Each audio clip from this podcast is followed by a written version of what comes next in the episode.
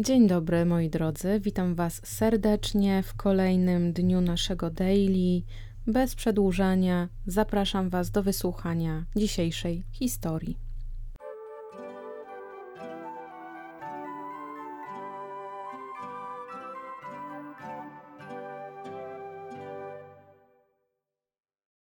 16 lipca 1973 roku Conchetta Penny Sera wzięła dzień wolny w pracy. Była ona higienistką stomatologiczną, a urlop w pracy brała raczej rzadko. Ten konkretny dzień planowała przeznaczyć na załatwienie drobnych spraw opłacenie bieżących rachunków, odwiedzenie rodziny oraz swojego chłopaka Filipa Delito.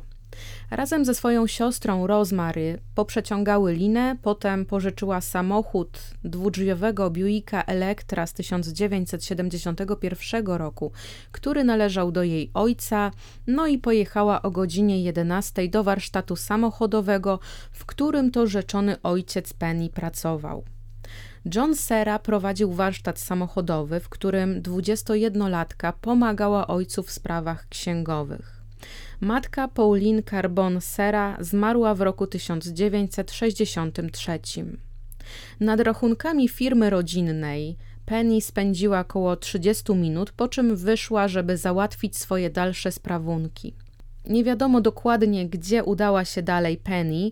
Ojcu powiedziała, że planuje wstąpić do domu towarowego Mali w centrum miasta, żeby rozejrzeć się i być może kupić jakieś meble. Zapisy biletów garażowych oraz zapisy policyjne wskazują, że młoda kobieta wjechała o godzinie 12.42 samochodem na parking przy Temple Street, który to był wielopoziomowym parkingiem połączonym z galerią Chapel Square Mall, która to znajdowała się w New Haven w Connecticut. Zaparkowała Buicka ojca na dziewiątym piętrze z dziesięciu poziomów parkingu, Minutę później na parkingu pojawił się inny samochód, który wjechał na ten parking od strony George Street. Nie wiadomo, czy mężczyzna prowadzący ten samochód śledził Penny, czy zaczął z nią spokojnie rozmawiać, czy wszczął kłótnię, której następstwem była pogoń za dziewczyna. Jednak kiedy kilka minut później, przed godziną 13, pracownik parkingu New Haven Parking Authority wrócił ze swojej przerwy obiadowej, to na dziewiątym lub dziesiątym piętrze parkingu znalazł zwłoki Penny. Źródła nie są jednoznaczne, więc podaję obie możliwości. Ciało kobiety leżało w pozycji embrionalnej w pobliżu szybu windy. Miała na sobie jasno-niebieską sukienkę, na której widoczne były ślady krwi. Na ramionach oraz nogach miała smugi krwi, a jej dłonie były brudne i pokryte zaschniętymi plamami w kolorze czerwono-brązowym. Penny nie miała butów, a na podeszwach stóp miała także czerwono-brązowe plamy. Po zbadaniu ubrań dziewczyny okazało się, że zarówno na majtkach, jak i na półhalce miała ślady nasienia. Na dziesiątym piętrze stał jeep w kolorze lekko brązowym, a na dziewiątym piętrze leżała peruka z brązowymi włosami. Pracownik parkingu niezwłocznie zadzwonił pod numer 911 i bardzo szybko lokalna policja znalazła się na miejscu zbrodni.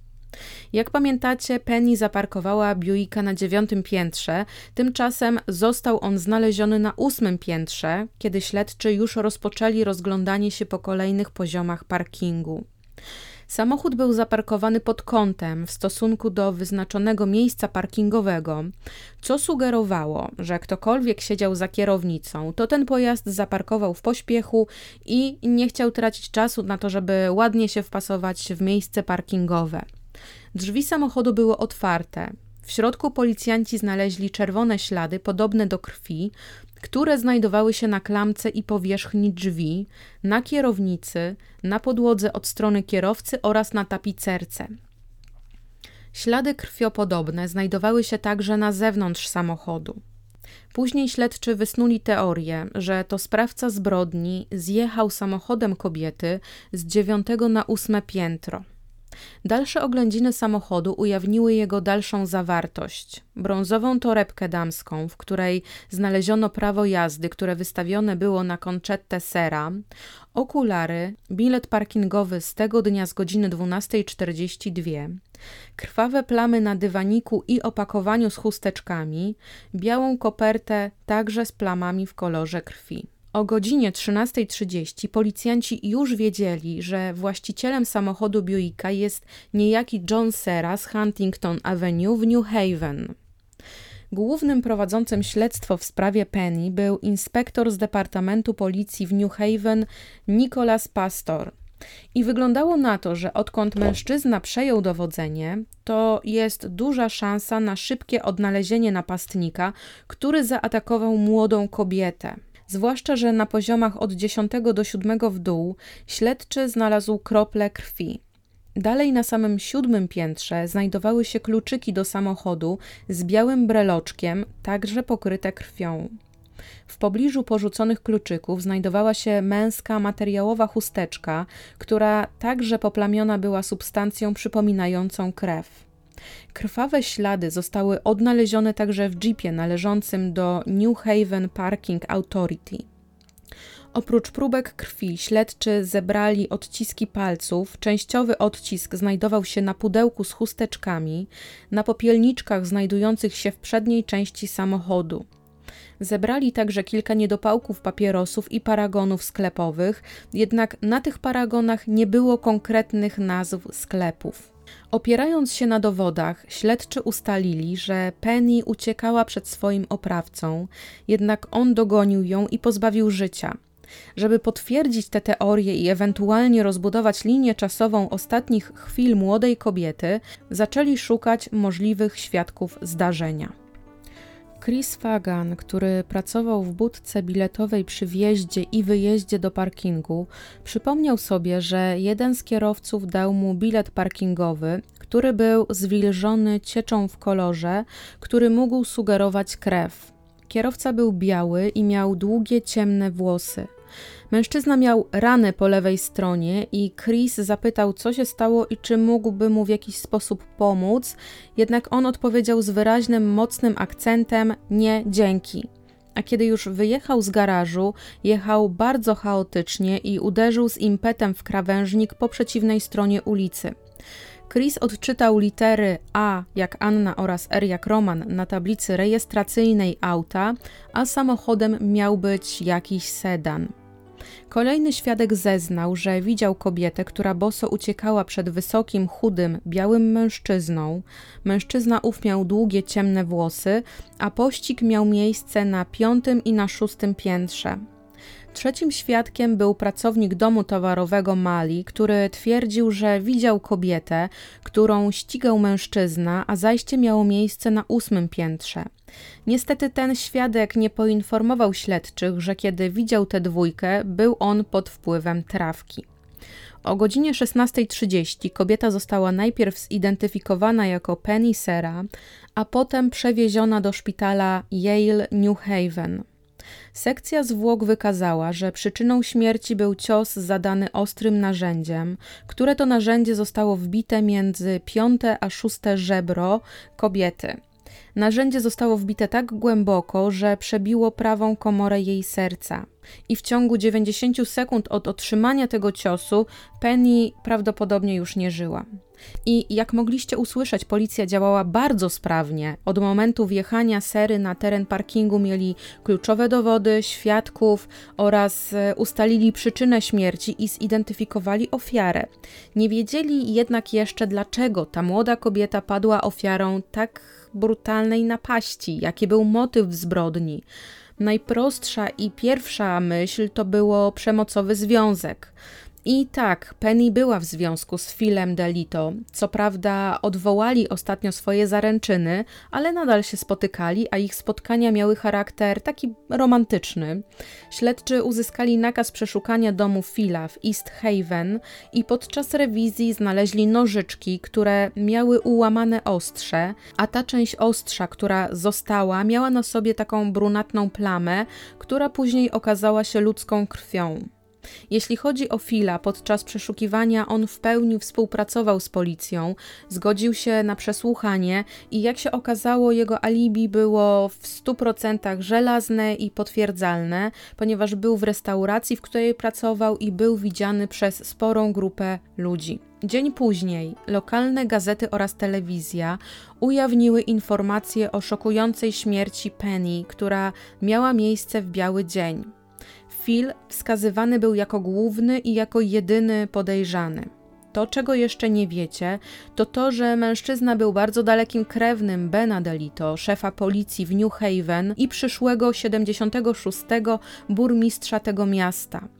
Reporterzy na warsztat wzięli alibi mężczyzny i rozważali, czy jest ono aby tak mocne, jak twierdzili śledczy. Głównie przez te rodzinne koneksje Phil był podwójnie podejrzany dla dziennikarzy. Czy może Bendelito nie potraktował krewnego w jakiś specjalny sposób? Czy może nie zatuszował jakiegoś jednego szczegółu? Jednak Niezależnie od tego, co robił lub nie robił szef policji, Nicolas Pastor prowadził śledztwo po swojemu zadał sobie pytanie: czym wyróżniała się Penny? Kto mógł chcieć jej śmierci i dlaczego ten ktoś mógł chcieć pozbawić tę typową jak na lata 70. młodą kobietę życia? Penny kochała swoją rodzinę, ciężko pracowała i bynajmniej nie z przymusu, ale ponieważ to lubiła, nie była materialistką, chociaż lubiła wygodne życie. W chwili napaści miała w portfelu mniej niż 14 dolarów, a na szyi miała dwa złote łańcuszki. Wszystkie te cenne rzeczy były nadal w jej posiadaniu. Nikt nie próbował zerwać łańcuszków z jej szyi, nikt nie ukradł pieniędzy z jej portfela, także jej samochód był cały czas na parkingu, nikt nie próbował go ukraść, tak więc śledczy mogli wykluczyć rabunek jako ten motyw napaści. Jej ubrania były w stanie nienaruszonym. Co prawda miała na bieliźnie ślady nasienia, ale poza tym nikt nie próbował rozebrać jej czy zedrzeć z niej ubrań. Może była zatem w niewłaściwym miejscu o niewłaściwym czasie. Nicolas Pastor dodał do swojego śledztwa czterech doświadczonych detektywów. Mieli oni znaleźć warsztat, z którego pochodziła szmatka, prawdopodobnie mechanika, która mogła należeć do napastnika. Szmatka ta została znaleziona e, podczas przeszukania samochodu, którym przyjechała Penny. I jak się okazało, śledczy będą mieli do przeszukania, do odwiedzenia 2500 stacji benzynowych oraz warsztatów samochodowych w samym hrabstwie New Haven. Październiku 1973 roku Laboratorium Toksykologiczne Departamentu Zdrowia Hartford opublikowało wyniki badań próbek krwi pobranych z miejsca zbrodni i jak się okazało, plamy krwi znalezione na dziesiątym piętrze garażu były grupy A-. Krew tej samej grupy miała ofiara. Inne próbki wskazywały krew typu 0. Odciski palców pobrane z samochodu, którym przyjechała Penny, porównano z jej odciskami. Pobrano też odciski od jej rodziny. Większość tych odcisków można było zidentyfikować z wyjątkiem śladów na pudełku z chusteczkami. Krwawe ślady nie należały ani do ofiary, ani do nikogo z jej rodziny. Także Phil Delito został wykluczony jako osoba, do której należały odciski. Jednostka The Connecticut State Police Identification zaczęła porównywać niezidentyfikowane odciski palców ze stanowym bankiem danych daktyloskopijnych.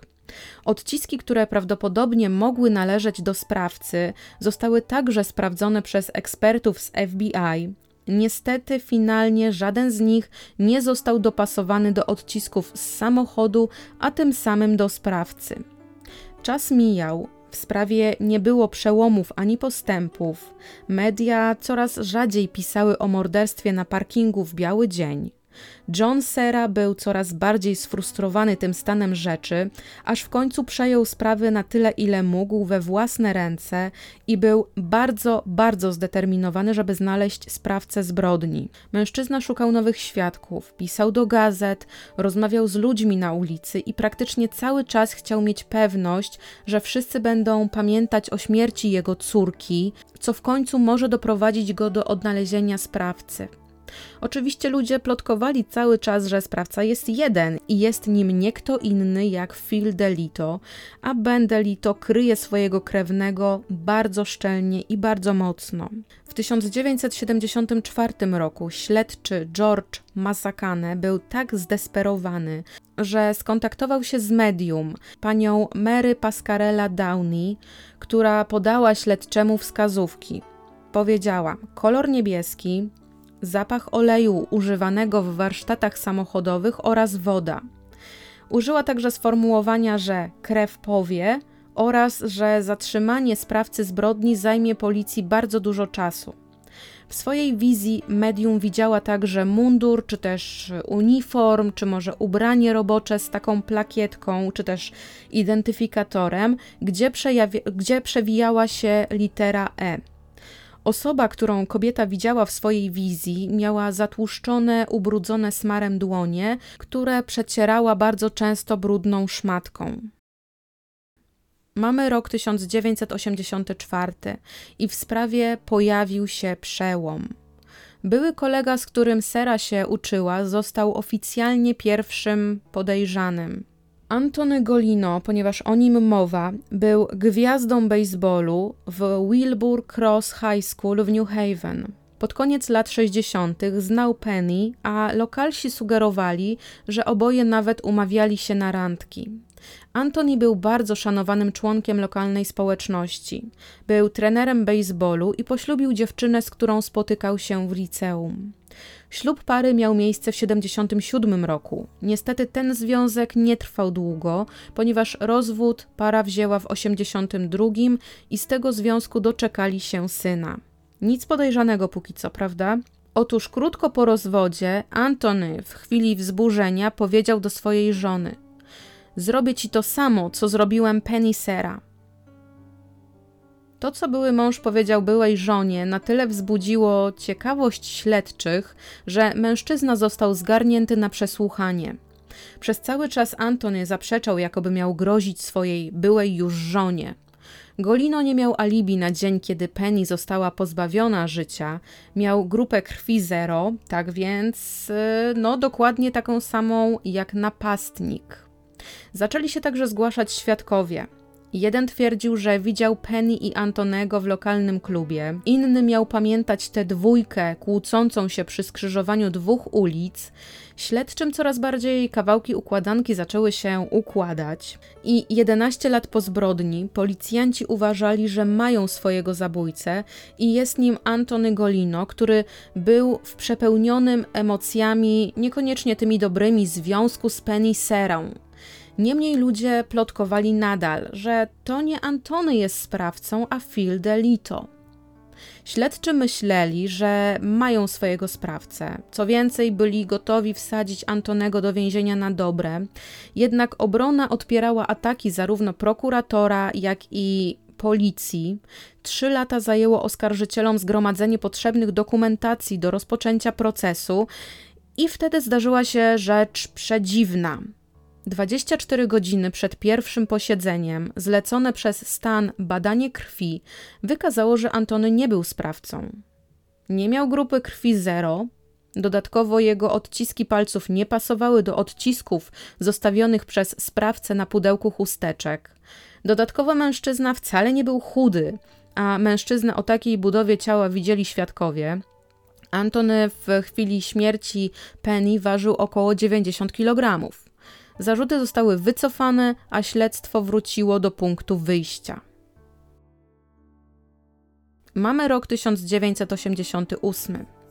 Sprawę zabójstwa Penny przejął John Kelly, szef biura prokuratora stanowego w Connecticut. Przekazał on sprawę do Laboratorium Kryminalistyki Policji Stanowej Connecticut, kierowanego przez znanego naukowca medycyny sądowej i kryminologa doktora Henry'ego Lee, którego zapewne znacie ze sprawy osoby, której nazwiska tu nie wypowiem, a o którym powstała seria odcinków oraz sprawa została skierowana do biura prokuratora stanowego New Haven, prowadzonego przez wielce szanowanego prokuratora Michaela Dirringtona.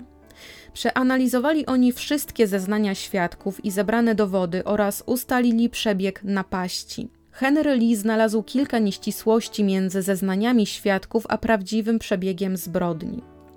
Grupa zadaniowa Henry'ego Lee oraz eksperci medycyny sądowej wrócili na miejsce zbrodni i przeprowadzili rekonstrukcję zdarzeń. I wtedy nie tylko lokalne media zainteresowały się tą niezwykłą demonstracją, ale także media ogólnokrajowe. Stacja CBS przyjrzała się tematowi blisko, a jeszcze bliżej Philowi Delito oraz związkom i zażyłościom zarówno z burmistrzem Benem Delito, jak i z Penny. Członkowie Państwowego Laboratorium Kryminalistycznego Policji spotkali się 10 września 1989 roku, aby przeprowadzić rekonstrukcję zabójstwa Penny. Bazując na zebranych dowodach oraz zeznaniach świadków, śledczy ustalili, co następuje. Zbrodnia prawdopodobnie miała miejsce na siódmym piętrze parkingu i sprawca później kierował się na dziesiąte piętro. Prawdopodobnym jest, że Penny mogła znać napastnika i wcześniej umówiła się z nim w tym konkretnym miejscu, ale prawdopodobnym jest też to, że zbrodnia mogła być totalnie dziełem przypadku. Napastowanie i rabunek nie były motywami napaści. Specjaliści medycyny sądowej twierdzili, że pomimo, że na bieliźnie Penny były ślady nasienia, to jednak nie pochodziło ono od napastnika. Jeśli chodzi o samego napastnika, najprawdopodobniej miał ranę, rozcięcie na lewej ręce, z której sączyła się krew. I to była ta krew znaleziona e, od 10 do 5 poziomu parkingu. Krew znaleziona w okolicy samochodu Penny była typu 0, a Penny miała grupę krwi A, stąd dedukcja śledczych, że ta krew w okolicy jej samochodu należała do napastnika. Co do grupy krwi A, została ona znaleziona tylko na dziesiątym piętrze parkingu, natomiast kobieta miała uciec z dziewiątego poziomu na wyższy, a potem zostać osaczona w pobliżu klatki schodowej. Napastnik zadał Penny jeden cios nożem, który zakończył jej życie. O godzinie 13.01 mężczyzna opuścił miejsce zbrodni, podbiegł do swojego samochodu, który znajdował się na siódmym poziomie i wyjechał.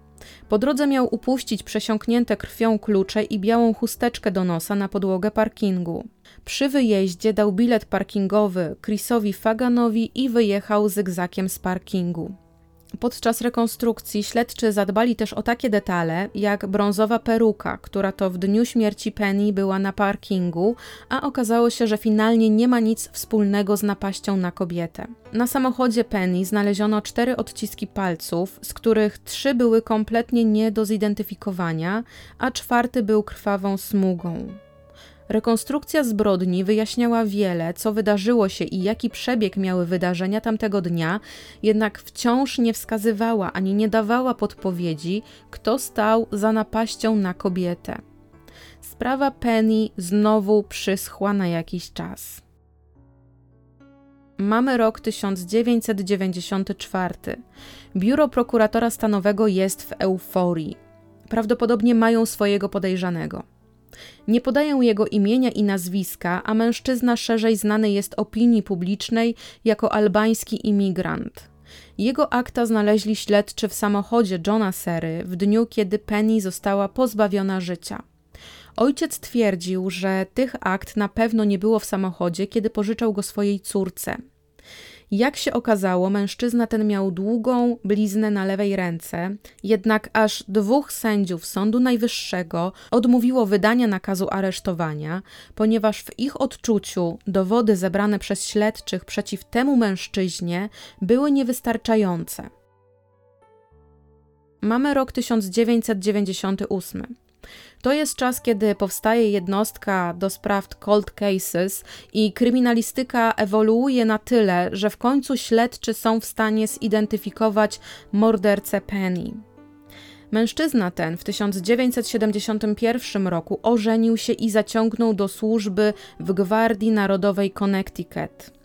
Służył czynnie przez sześć miesięcy na terenie Karoliny Południowej i tam też został poważnie ranny w wypadku samochodowym doznał bardzo poważnych obrażeń głowy, na tyle poważnych, że lekarze musieli włożyć mu do głowy metalową płytkę. Operacja uratowała mu życie, jednak mężczyzna ów cierpiał na okresową utratę pamięci i bardzo, bardzo poważne huśtawki nastroju. Po zwolnieniu ze służby mężczyzna wrócił do pracy i pracował w warsztacie samochodowym w Waterbury. Pod koniec lat 70. rozwiódł się z żoną, jednak pozostał blisko rodziny, zwłaszcza blisko swojej dwójki dzieci.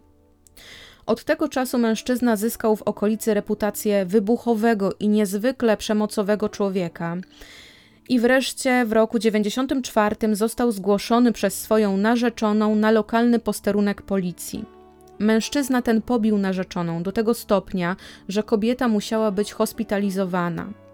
Napastnik został aresztowany i pobrane mu zostały odciski palców, chociaż zarzuty przeciw niemu zostały później wycofane, to i tak wszelkie dane osobowe Edwarda Granta trafiły do bazy identyfikacji odcisków palców, którą dzisiaj znamy jako AFIS. I teraz już tylko kwestią czasu było to, kiedy śledczy, którzy pracowali nad sprawą Penny, wreszcie na niego trafią. W roku 97 między bazą danych z Connecticut Rhode Island a bazą AFIS pojawiło się połączenie, a był to właśnie lewy odcisk kciuka Edwarda Granta. Ten właśnie odcisk lewego kciuka widniał na pudełku chusteczek w samochodzie Penny. Śledczy po otrzymaniu dopasowania bardzo szybko skontaktowali się z Grantem i poinformowali go o jego prawach. Zaoferowali oczyszczenie jego imienia przez poddanie się badaniom krwi, mężczyzna odmówił. Śledczy pytali, jak to się stało, że odciski jego palców znalazły się na miejscu zbrodni, a Grant powiedział, że nie wie. W tym miejscu skończyła się wymiana uprzejmości i śledczy złożyli wniosek o otrzymanie nakazu pobrania krwi od Granta. Próbki zostały wysłane do laboratorium, i w czerwcu 1999 roku Edward Grant został aresztowany za zabójstwo Conchety Penny Sery dokonane w roku 73. Niestety John Sera nie doczekał aresztowania mordercy swojej córki, ponieważ zmarł w listopadzie 98 roku, dosłownie 8 miesięcy wcześniej. Na tamtą chwilę jedynie Rosemary, czyli siostra Penny, żyła. Obrońca walczył gęsto, mocno i zaciekle o uniewinnienie swojego klienta. Ściganie Granta miało być nieetyczne, ponieważ od śmierci Penny upłynęło prawie 30 lat. Przechowywanie dowodów przez ten czas było mocno kwestionowane, czy aby na pewno były one przechowywane poprawnie, te dowody, czy nadal nadawały się do analizy, czy nie były zanieczyszczone. No i jeszcze kwestia tego albańskiego podejrzanego. Nigdy nie został on aresztowany, nie został oskarżony. Prokuratorzy jednak doprowadzili do postawienia 59-letniego Edwarda Granta przed wymiarem sprawiedliwości i miało to miejsce 29 kwietnia 2002 roku, prawie 3 lata po aresztowaniu. Dr Lee użył makiety parkingu przy Temple Street, aby pokazać swoją analizę napaści i morderstwa. Opisał, jak krwawe odciski palców znalazły się na pudełku z chusteczkami, które to pudełko zostało znalezione na podłodze za siedzeniem kierowcy samochodu Penny. Po ucieczce na niższy poziom morderca wsiadł do samochodu ofiary, chciał zatamować krwawienie z rany na lewej ręce, tak więc sięgnął za siebie, jednocześnie jadąc samochodem przez parking na niższy poziom. Pudełko z chusteczkami musiało leżeć otwarciem do dołu, tak więc napastnik musiał je podnieść i zamiast odwrócić je mając na kolanach, to próbował odwrócić to pudełko ręką za siedzeniem kierowcy i wtedy zostawił trzy rozmazane odciski palców na tym właśnie opakowaniu. Czwarty odcisk na opakowaniu pojawił się, kiedy mężczyzna trzymał pudełko nieruchomo w pozycji prawdopodobnie pionowej i wtedy właśnie pojawił się ten czytelny odcisk lewego kciuka. Grant, kiedy usłyszał wystąpienie doktora Lee, wyglądał na bardzo wstrząśniętego, a na początku wydawał się jednak bardzo pewny siebie. Sędzia zarządził demonstrację na parkingu przy Temple Street, która zakończyła się o godzinie 13 praktycznie w tym samym czasie, o której Penny zmarła 29 lat wcześniej. Jeden z reporterów gazety New Haven Register napisał, że demonstracja czy też wycieczka na miejsce zbrodni była bardzo wstrząsająca i wywarła wrażenie dosłownie na każdym, kto tam był. Prokuratura podważyła alibi Granta. Miał on być w Vermont i nie mógł zjawić się w New Haven, ponieważ rzekomo przez miasto w tamtym czasie przetoczyła się ogromna powódź. Jednak powódź miała miejsce w sierpniu, a nie w połowie lipca 73, jak to utrzymywał oskarżony.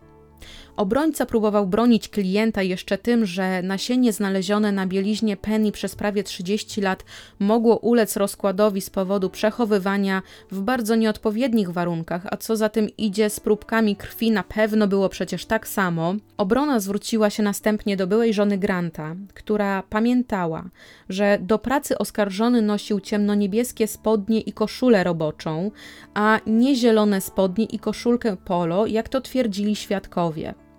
Nieważne ilu świadków wprowadziłby obrońca, twarde dowody jednoznacznie wskazywały na winę jego klienta.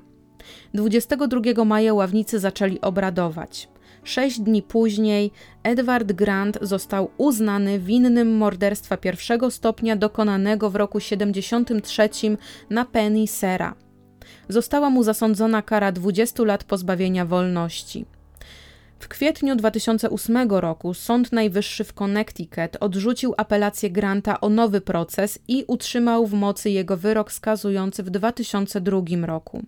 Artykuł z New Haven Register z 2018 mówił, że do Granta został wysłany list, by przedstawił swoją wersję wydarzeń, jednak mężczyzna, wtedy już 75-letni, nie odpowiedział w żaden sposób na ten list. Oto koniec dzisiejszej historii. Dziękuję Wam bardzo serdecznie za jej wysłuchanie i zapraszam jutro na kolejną opowieść.